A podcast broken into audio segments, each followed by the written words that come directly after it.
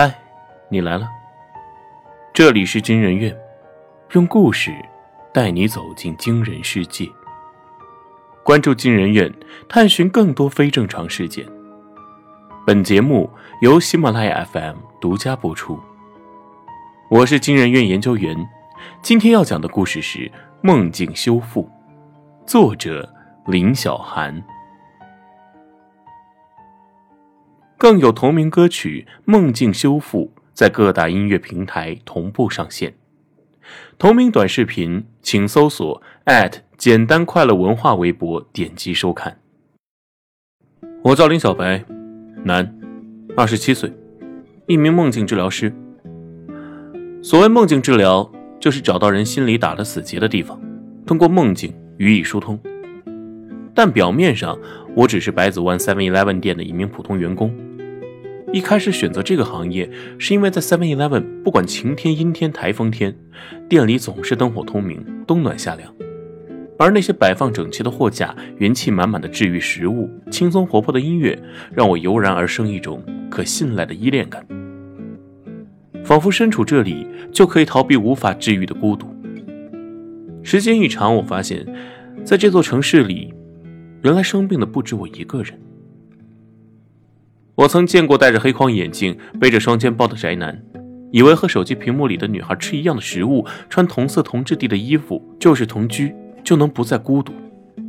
我也见过午夜三点戴着墨镜、穿着藏青色风衣的女子，忧伤地看着手机，后来穿越进朋友圈，再也没有回来。我还见过这座城市里形形色色的病人们，他们虽然穿着干净体面的衣服，有着令人艳羡的工作，但是。他们的心都病得很重，我想，我可以帮助他们，或许也是帮助我自己。渐渐的，这座城市里的很多人都知道百子湾魔方公寓附近的 Seven Eleven 里有个梦境治疗师，叫林小白。我将那些把自己困在克里特岛迷宫的人们重新指引出来，而治疗方式的原理。是基于弗洛伊德关于梦的解释发展而来。按照弗洛伊德的释梦观点，出现在脑海中的任何东西都不会是无缘无故的，都具有一定的因果关系。而梦境其实分为两层，当事人所能记忆的显性梦境，并非是梦的真正内容，只有不能记忆的部分，也就是隐性梦境，才是病人的真正病因。所以。梦境治疗师需要通过显性梦境进入到深层次的隐性梦境，找出病人潜意识中的问题，并通过移情测绘将病人的病理情节重现，然后通过心理治疗解决病人心理冲突，并将负面情绪成功释放。看着好像很复杂，但整个流程做惯了十分简单。毕竟都市里大多数人的病不是和钱有关，就是和情有关。他们的群体速写特征：冷漠、孤独。逃避、滥情、狂躁、宅，只要尚未深入骨髓，就有我发挥作用的余地。此时正是晚上九点，这天客人出奇的少，于是，在给货架补完货后，我抽了一本新上架的漫画，拿到收银台边津津有味地看了起来。这是一本有关人体黑洞的漫画，里面穿插了很多时空冷笑话。正当我看得入迷，便利店被人推开了。一个穿着蓝色衬衫的男子推着一个吸着氧气、闭着眼睛坐在轮椅上的男人进来了。欢迎光临。我笑容可掬，但内心已经判定轮椅上的男人病得不轻。当然，我不是说他生理上的病痛，而是心理上的。果然，蓝色衬衫的男子推着轮椅径直走到我面前。请问，是梦境治疗师林小白吗？他说这话的时候带着点犹豫，瞄了一眼我放在收银台前的搞笑漫画，我点了点头，不动声色的将漫画偷偷藏到收银台下的柜子里。这位先生有什么需要？我看到男子尚未完全插入口袋里的工作牌上写着“丁泽，软件架构师，北京真 IT 有限公司”。是这样的，丁泽抓了抓头发。有点窘迫的介绍了坐在轮椅上的男子小 K 的情况。这是我同事，因为一次意外，身体的感官封闭了和外界的沟通。现在，他晚上八点闭上眼睛睡觉，早上六点睁开眼睛，不说话不吃饭，对外界的刺激也不会做出任何反应。医生都说不应该是这样的情况。丁泽困惑的看着我，说：“可是，实在找不到他身体哪里出问题了。”我凝视着坐在轮椅的小 K，大约二十来岁，看起来是睡着了。他两手交叉放在膝盖上，了无生气，或者说是透着一股绝望的腐败气息。这种情况在我接触的病人里倒是不多见。这样的状态有多久了？大约半个月了。发生了什么事情？虽然说是一场车祸，但是医生说他生理上其实已经恢复了。我点了点头，示意丁泽将小 K 推到便利店后面的仓库里。仓库角落里放了两张很舒服的深蓝色单人沙发。我坐的那张沙发弹簧都已经隐隐露了出来，坐下去会有塌陷的感觉，但倒是更让人心安。我用一台像是收音机一样的机器将它和我连接在一起，其实就是将我们俩的思维对接起来了。在对接成功后，我进入了小 K 的梦境世界。我站在阴暗潮湿、满是尘土的长廊中央，这里没有阳光，墙角边爬满了密密的青苔。放眼望去，一望无际，似乎永无尽头。这里就是小 K 的梦境长廊，而长廊的两侧是零零一室、零零二室、零零三室。虽然这些屋子的门都是虚掩的，但只有那些有光线透出来的房间，才是我真正要去的地方。因为那里是此刻小 K 心理活动的场所，上映的是他心底最深处的梦境。我深呼一口气，推开零零一号门，门很重。带着金属的冰冷，而一股异样的明亮令我的瞳孔瞬间缩小。总之，你们小组还算好的，只需裁员一个人，其他小组都要裁员三个以上。说这话的是小 K 所在部门的陈经理。他挠了挠本就所剩不多的几根头发，看着坐在自己面前的五个下属，发愁的说：“但说起来……”大家的业务水平都很好，谁走我都觉得可惜。可是公司现在被收购了，部门一一合并，一下子人就多了。陈经理还在巴拉巴拉的说着，但是很明显，坐在小会议室里的五个人——丁泽、陈默、小 K、小吴、老王，此刻并没有心思听这些话。这段时间，公司里关于裁员的说法已经闹得人心惶惶。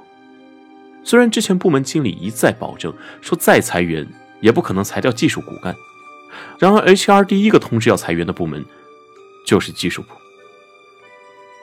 等了五分钟，没一个人说话。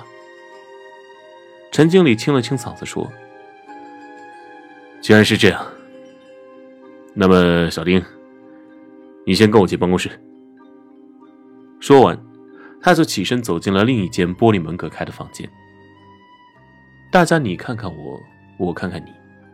在进会议室之前，小组长丁泽召集大家讨论此事，最后得出的结论是团结一致，采用非暴力不合作形式来抵制公司的这次裁员。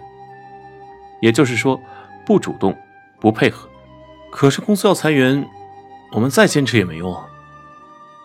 小 K 曾经提出过自己的想法。但是其他人都表示，不管结局如何，大家一定要统一阵线，为自己争取权益最大化。好吧，既然大家都这样，那么小 K 就勉强的答应了。但是现在，眼看着陈经理采取了逐个击破的方式，一时间，小 K 不淡定了。他偷偷瞄了一眼身边的同事，每个人的脸上都挂着令人玩味的表情。小 K 咽下了口水，抬起头，看到第一个走进办公室的丁泽正和陈经理聊得很开心。丁泽动作十分放松，甚至还翘起了二郎腿。如此相谈甚欢，所以丁组长是不会被裁掉的了。那么被公司裁掉的人，就只能是他们四个中的一个了。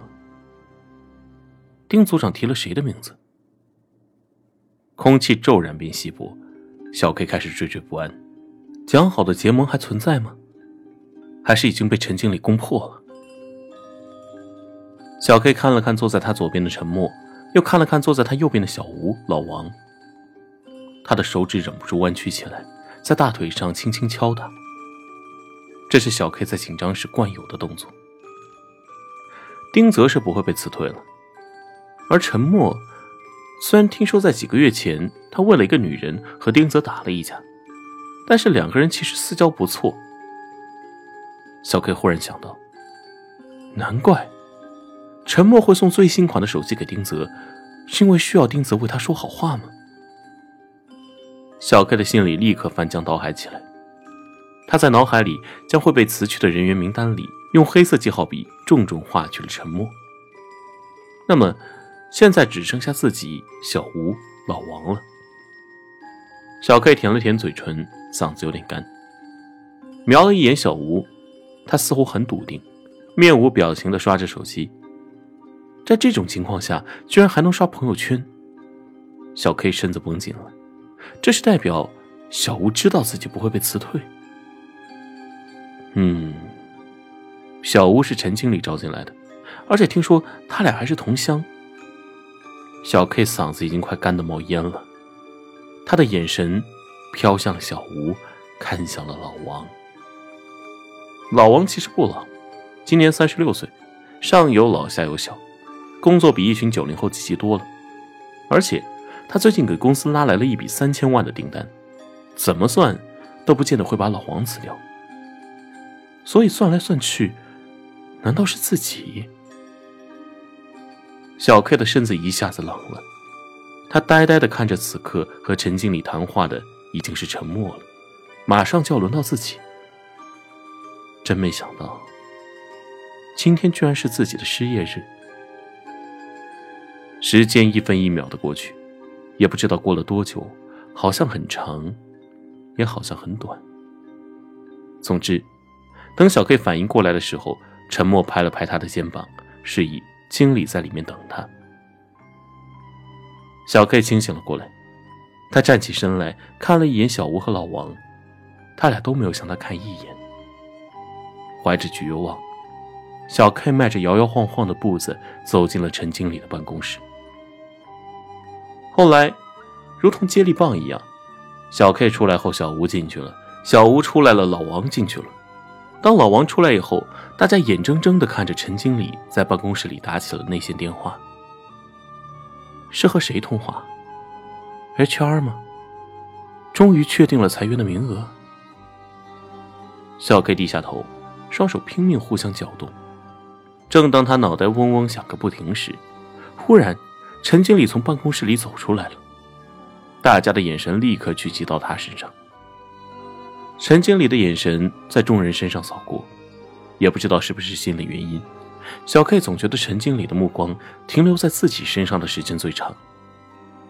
这时，陈经理忽然开口说：“综合考虑全体成员的意见后，很遗憾，小吴，你留下，我有话和你说。”其他人都干活去吧。话音刚落，只听得咕咚一声，小吴连人带椅摔了下去。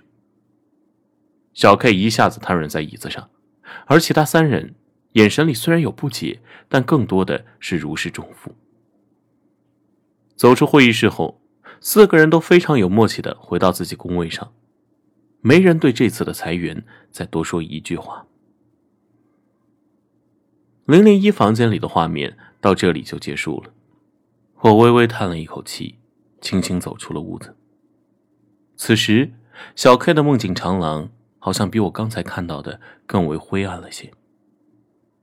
也不知道是哪里吹来的风，将地上的灰尘吹得打起了旋儿。我靠在墙壁上，掏出随身携带的本子，将刚才看到的这一切以点和圆的方式记录在本子上。这是梦境测绘用的符号。说实话，我大概已经知道了小 K 的病因。但是我想不明白的是，为何他会病得这样深？怎么想都不至于。这时，零零二房间的灯亮了，我推门进去。医院病房，丁泽、沉默、小 K、老王还有陈经理，垂头丧气的站在病床边。小 K 将手里的水果篮放在地上，手里拿着一只厚厚的红包。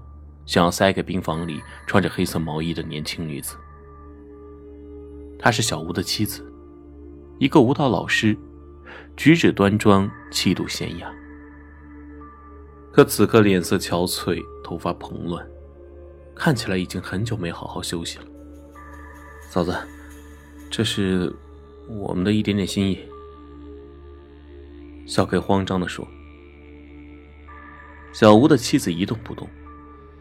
他看小 K 的眼神，就仿佛是一把刀子，想要把他劈开。而小 K 压根不敢看他，眼神躲闪。他真不知道事情会闹这样大。小吴被辞退了以后，情绪很不稳定。从 HR 办公室出来以后，他径直走上了公司阳台，纵身一跃，总算福大命大，没死。但是摔成了重伤。得知此噩耗，真 IT 公司立刻叫停了裁员计划，同时要求 HR 和分公司经理妥善处理好这件事情，将社会舆论对公司的影响降到最低。陈经理自然是没有想到小吴居然反应会这样大。同样，小组其他成员也万万没想到小吴会为了这个事情去死。虽然小吴平时不怎么多说话，工作也很拼，据说还在外面有接私活，但是说到底，谁不是这样？而且，小吴家的经济条件在五个人中算是最好的。他在北京有两套房，还有车，怎么算都不会因为裁员而跳楼。可是，直到后来，大家才知道。原来小吴的两套房子贷款都没还清，妻子又刚生了二胎，一家四口的经济压力全在小吴一个人身上。他是有抑郁倾向吗？小丁，你是组长，你不知道他的这个情况吗？晚上十点，陈经理和小组还剩下的四个成员在办公室里讨论该如何处理小吴的事情。眼下，由于小吴这一跳。媒体报道都疯了，中年男人生存压力巨大，心理健康不容忽视等内容，一时之下占据了各大媒体头条。还有很多键盘侠们喷公司不顾职员实际情况，一刀切的冷酷裁员行为。陈经理焦头烂额，上头要他迅速摆平这个事情，不但要对员工有交代，对家属也要有交代，同时还严肃批评了陈经理的工作没做到位。不但全公司进行通报批评，还扣了他的年终奖。这个事情真是一团糟。丁泽舔了舔嘴唇，摇了摇头说：“平时也没觉得他有心理上的疾病啊。”小 K 的心砰砰直跳，他手脚冰冷，一句话都说不出来。万万没想到，小吴居然会为了这个事情跳楼。陈经理和小组成员讨论到半夜，也没有找出好的解决办法，只得让大家凑了凑份子，先去看看他。这钱和水果篮，陈经理非要小 K 拿着，小 K 的心砰砰直跳。嫂子，生活，生活上有什么需要，你只要说一声，我们都在。小 K 喃喃的说，想要将红包塞给他。只见他一动不动，于是只得硬着头皮将红包放在白色病床上。惨白的病床上斜放着一只猩红色的红包。小吴面无血色，一动不动的躺在床上，浑身上下缠满了管子，各种机器还在滴滴答答的走着。病房里静得可怕。所有人都注视着小 K。小 K 想要逃走，这死寂的沉默，这烦躁的滴答声，简直要将他逼疯。你滚！我们一家人就算是饿死，也不会要你的东西。沉默了很久以后，小吴的妻子红着眼圈，狠毒的看着小 K，咬牙切齿的说。是你逼死了他，如同五雷轰顶，小 K 的脸色瞬间惨白，他身子踉跄了下，腿一软，跌坐在地上。可没人拉他起来。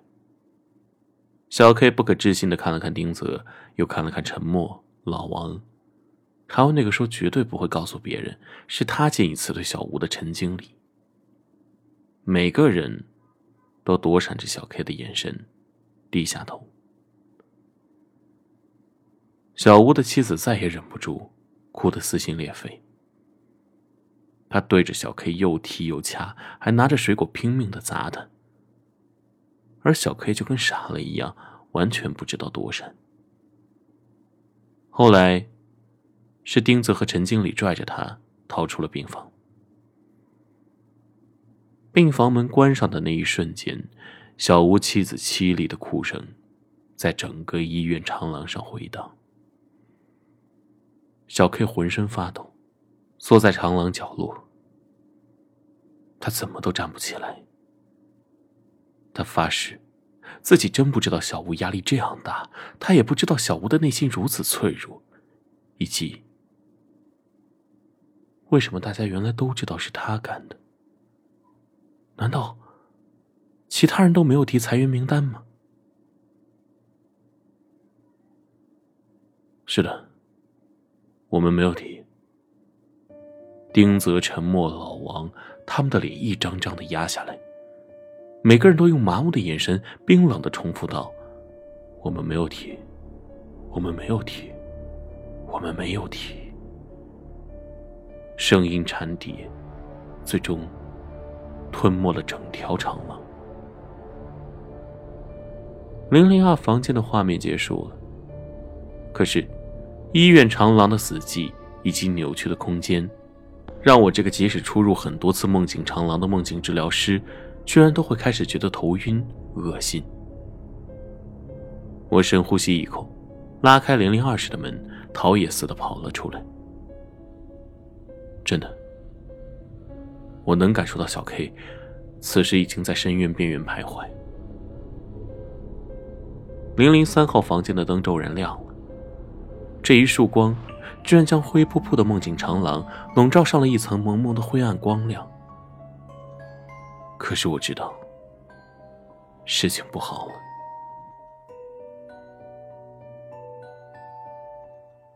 魔方公寓，十二层，幺二零四室。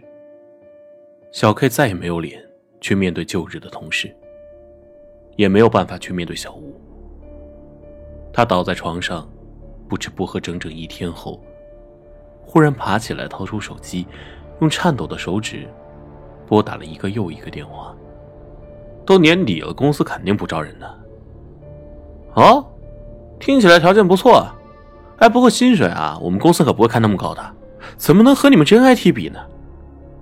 算了吧，还招人，我自己都快被裁了。什么？就是你们公司最近闹出很大事的那个？不行不行不行不行！我如果引荐这样的人，会被老板骂死。再有能力也不行。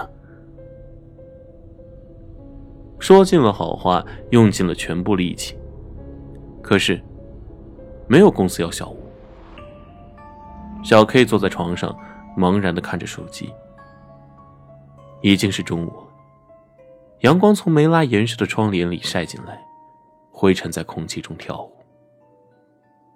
忽然，小 K 将手机高高举起，狠狠砸在地上，束手无策了。小 K 的心终于一点一点跌入深渊。最后的画面我看到的是小 K 穿上一件黑色风衣，一把推开幺二零四室的门，头也不回的走了。如此决绝。凌乱的房间里，瞬间弥漫了一层浓得化不开的雾气。我喘不过气来，逃也似的离开了零零三号房间。我依靠在梦境长廊的墙壁上，胸口一起一伏，不停喘气。很奇怪。我听到了梦境长廊里发出一阵滴滴的咚咚咚声音，就像是有人在敲打墙壁，还是有人在不停的敲门。我环顾四周，空无一人。这时，零零四号房间灯亮了，蓝红色的灯光淡淡投射在长廊地砖上，一直延伸到墙角处。此刻，雾气弥漫。路灯的光昏黄且暗淡。这里是车祸现场吗？我站在街角处，看着警车的红灯、蓝灯在不停闪烁，伴随着刺啦刺啦的电流声，对讲机打电话的声音此起彼伏。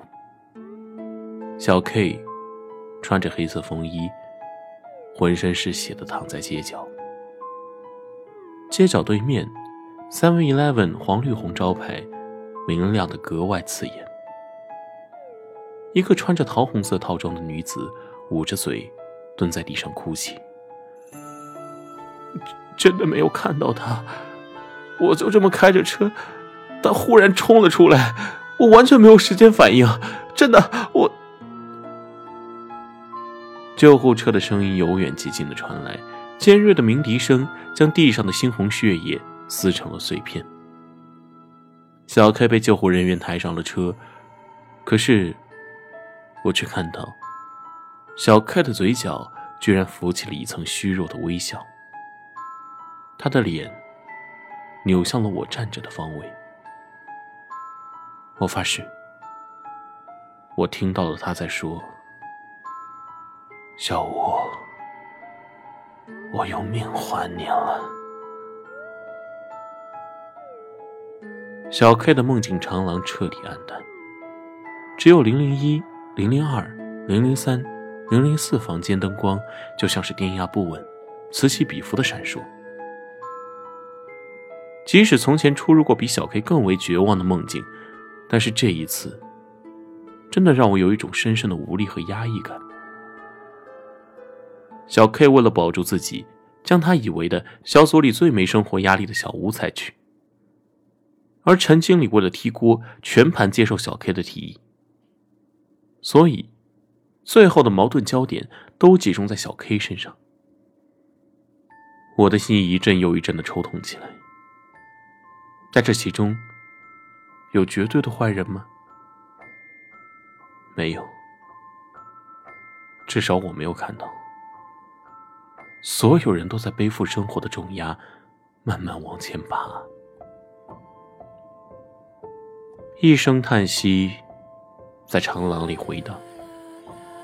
这次的梦境测绘，简单的出乎我的意料。我决定从零零一房间入手，于是，我再次推开零零一房间。小 K，你觉得组里谁走比较合适？陈经理例行公事的询问，他很烦。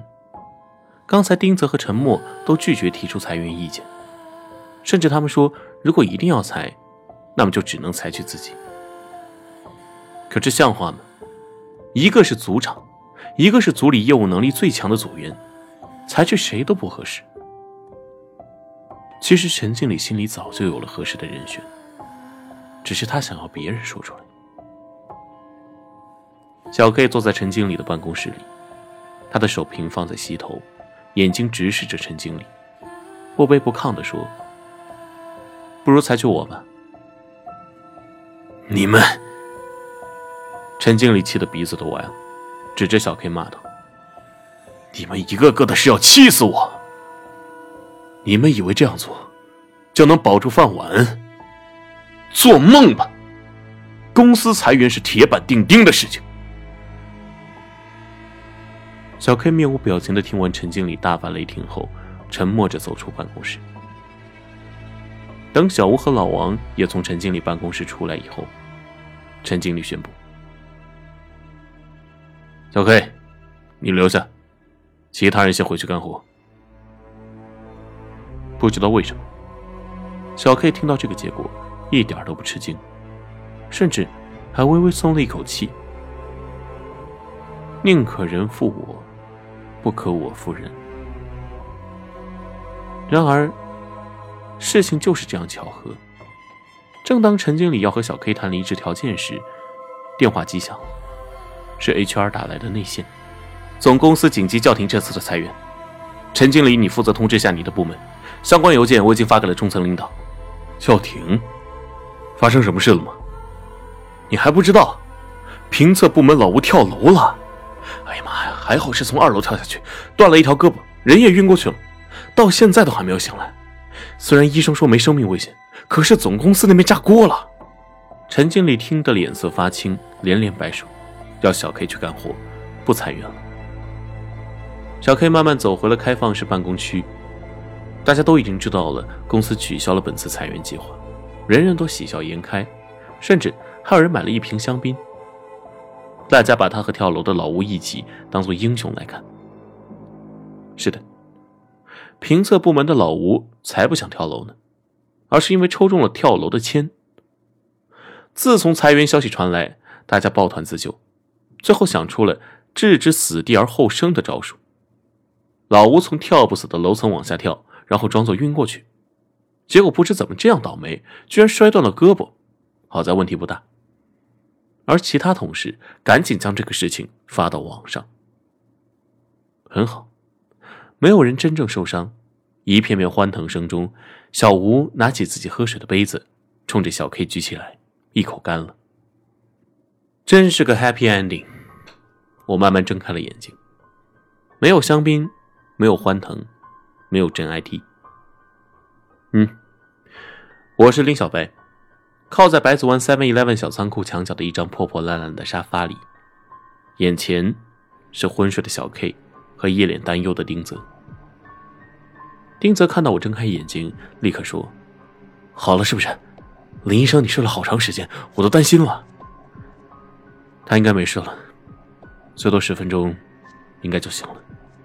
我有点累，趴在沙发上轻声说：“那真是太好了。”丁泽眼睛发亮，好像是在说些什么，但是声音越飘越远，我一句话都没有听清楚。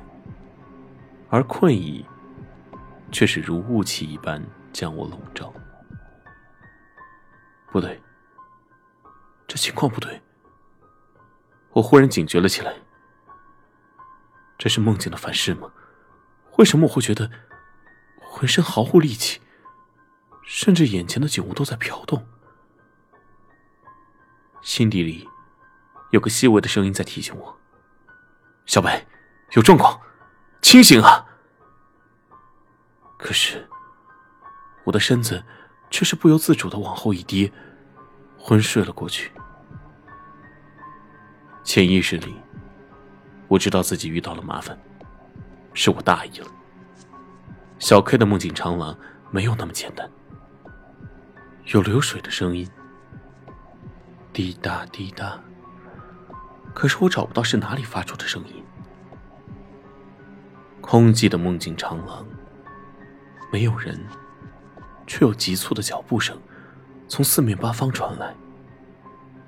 这不对，我的心揪紧了。各种莫名其妙的声音一阵又一阵，浪潮一般将我吞没。不止如此，我甚至还感觉到。这梦境长廊怎么在发抖，在发颤？就好像是一个人的心被撕裂开一样的疼痛。我忽然意识到，这里的梦境长廊，并不只是小 K 一个人的，他的身体里还埋着另一个人的世界。是的，小 K 之所以病得如此沉重，是因为他的显性梦境已经需要治疗了。而他的潜意识里的梦境，不但需要治疗，而且还不是他的。可是一个人的身子里怎么会有两个人的世界？我站在梦境长廊，眼睁睁看着周围的一切在变形，甚至到了最后，滴答声变成了咚咚的沉重感。是心脏跳动的声音吗？我终于意识到了这点，而眼前的画面就像是漫画中的切入，变得怪异起来。我看到一颗黑色的心脏在我眼前跳动。是的，黑色的，无数的毛细血管在扩张，在收缩，来来回回没有停歇。我倒吸了一口凉气。正在这时，忽然听到一声凄厉的喊声：“救命！”声音是从长廊深处发出的。这时，我听到了有人在说：“再坚持下，坚持下，我们来了！”我打了个寒颤，奔跑着冲了过去，惊恐的发现，在被黑暗吞噬的梦境长廊，有一间房间里冒出红色的光芒。房间里都是浓烟，什么都看不清楚。两个年轻的消防员从浓雾中冲到了阳台上，其中一个的手里还抱着一个昏迷过去的小女孩。李涛，赶紧抱着他下去。队长，你呢？别啰嗦，赶紧，我们一起下去。不行，绳子承受不住。是的，队长说的没错。可是，绳子只有一条。你赶紧下去，然后换我。队长再没有给李涛说话的机会。直接把绳子在他腰间捆好，然后将他推下去。抓住，队长！小区里已经聚集了很多人，大家看到有消防员顺利下来，不禁爆发出一阵喝彩。人们涌向李涛，将他手中的孩子接过来。可是，终于有人意识到不对。还有一个，是队长。就一根绳子吗？什么？队长还在里面？队长，队长！各种声音交织成一片，大家都慌了。而李涛一声不吭，直接再次冲入火场。但人毕竟不是钢铁，他刚跑了几步，忽然头晕目眩，整个人跌倒。在昏迷之前，他记得自己清清楚楚的喊着：“队长，绳子！队长，绳子！队长！”李涛头痛欲裂，可是。眼前所看到的尽是浓烟。队长呢？他在哪里？手里的绳子怎么一直都递不过去？嗓子好干，干的要冒烟了。为什么眼前奔跑了那么多的人影，没一个是队长？李涛费劲的睁大眼睛，他要找队长。李涛，快醒醒，醒醒！耳边的声音好熟悉。好温柔，但是怎么这样轻？朦朦胧胧中，眼前的脸虽然秀气，但是却怎么忽远忽近？直到后来，李涛终于清醒了过来，坐在他身边的未婚妻激动的哭了。李涛已经昏迷了三天三夜，醒来后听着队友们说，队长的追悼会已经举行完了。李涛顿时放声尖叫起来：“这不可能！队长不会死的，队长还在。”然而事实就是事实。后来，李涛得了 ASD，也就是急性应激障碍。虽然一开始就有心理医生给他进行治疗，但是最终，他的病还是发展成了 PTSD，创伤后应激障碍。他绝口不提队长。可从前滴酒不沾的他开始酗酒，屋子里到处是各种酒瓶，他拒绝和别人交往，甚至包括父母、未婚妻。他将自己完全封闭起来，以及他的屋子里到处都是救生绳。后来，因为酗酒驾车，李涛出了很严重的车祸。他躺在病床上。看着医生护士一脸紧张的将自己推向手术室，医院长廊里人们纷纷避开。李涛忽然觉得自己心里好多了。队长，我要来找你了。他嘀咕着。医院里的灯光好刺眼，他有点烦躁。那些医生护士跑动的声音好吵，他想睡觉。后来，他真的睡着了，大脑宣告死亡。不过，李涛生前曾经签署过器官捐献的协议，于是后来，他的心脏移植给了小 K。所以，这才是小 K 心底的秘密吗？一个或许他自己都不知道，藏在内心最深处的秘密。我跌跌撞撞的跑出房间，站在梦境长廊，手都在发抖。我真的没有想到，小 K 的心底居然有这样大的创伤。所以，当小吴的事件爆发后，他才会选择和李涛一样的方式，撞车自杀，对吗？那颗黑色的心脏是李涛的。那一刻，我忽然觉得很悲伤。为什么我只能做一个梦境治疗师，只能在事后以修复梦境的方式欺骗他们的大脑？但现在的我只能打起精神，在小 K 都不知道的潜意识深处植入了李涛没有忘记带逃生绳，他和队长都活了下来的情节。情节移植成功后。我看到那颗黑色的心脏慢慢变成了红色，是所谓的健康了吗？我有点欢喜。这一次，当我再次离开小 K 的梦境长廊时，终于，我彻底清醒了。林医生，你刚又昏过去了。丁泽大惊小怪的说。我摆了摆手，勉力支撑起自己坐起来。然而。几乎就在同时，轮椅上的小 K，他的手指忽然抽搐了。醒了，他醒了！丁泽惊喜的叫道：“嗯，我能治好的。”我虚弱的，但是骄傲的说：“是的，我能治好的。”回到自己卧室的林小白，打开床前的小台灯，看着手里的治疗档案。喃喃道：“我能治好他们。”只见他伏在床头柜上记录着：四月五日下午三点到五点，病人人格分裂出三个人格：沉默、合欢、小 K。三个人格分别具有情感缺陷、适勇逃避、创伤应激的典型问题，但三个人格均没有攻击性，需要持续观察。啪的一声。头顶的白炽灯被打开了，刺眼的白色灯光立刻充满了房间的每一寸地方。此时，远远走来一个穿白大褂的人影，他说：“林小白，该吃药了。”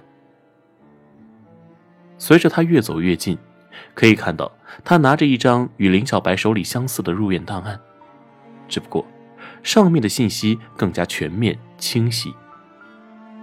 惊人院档案。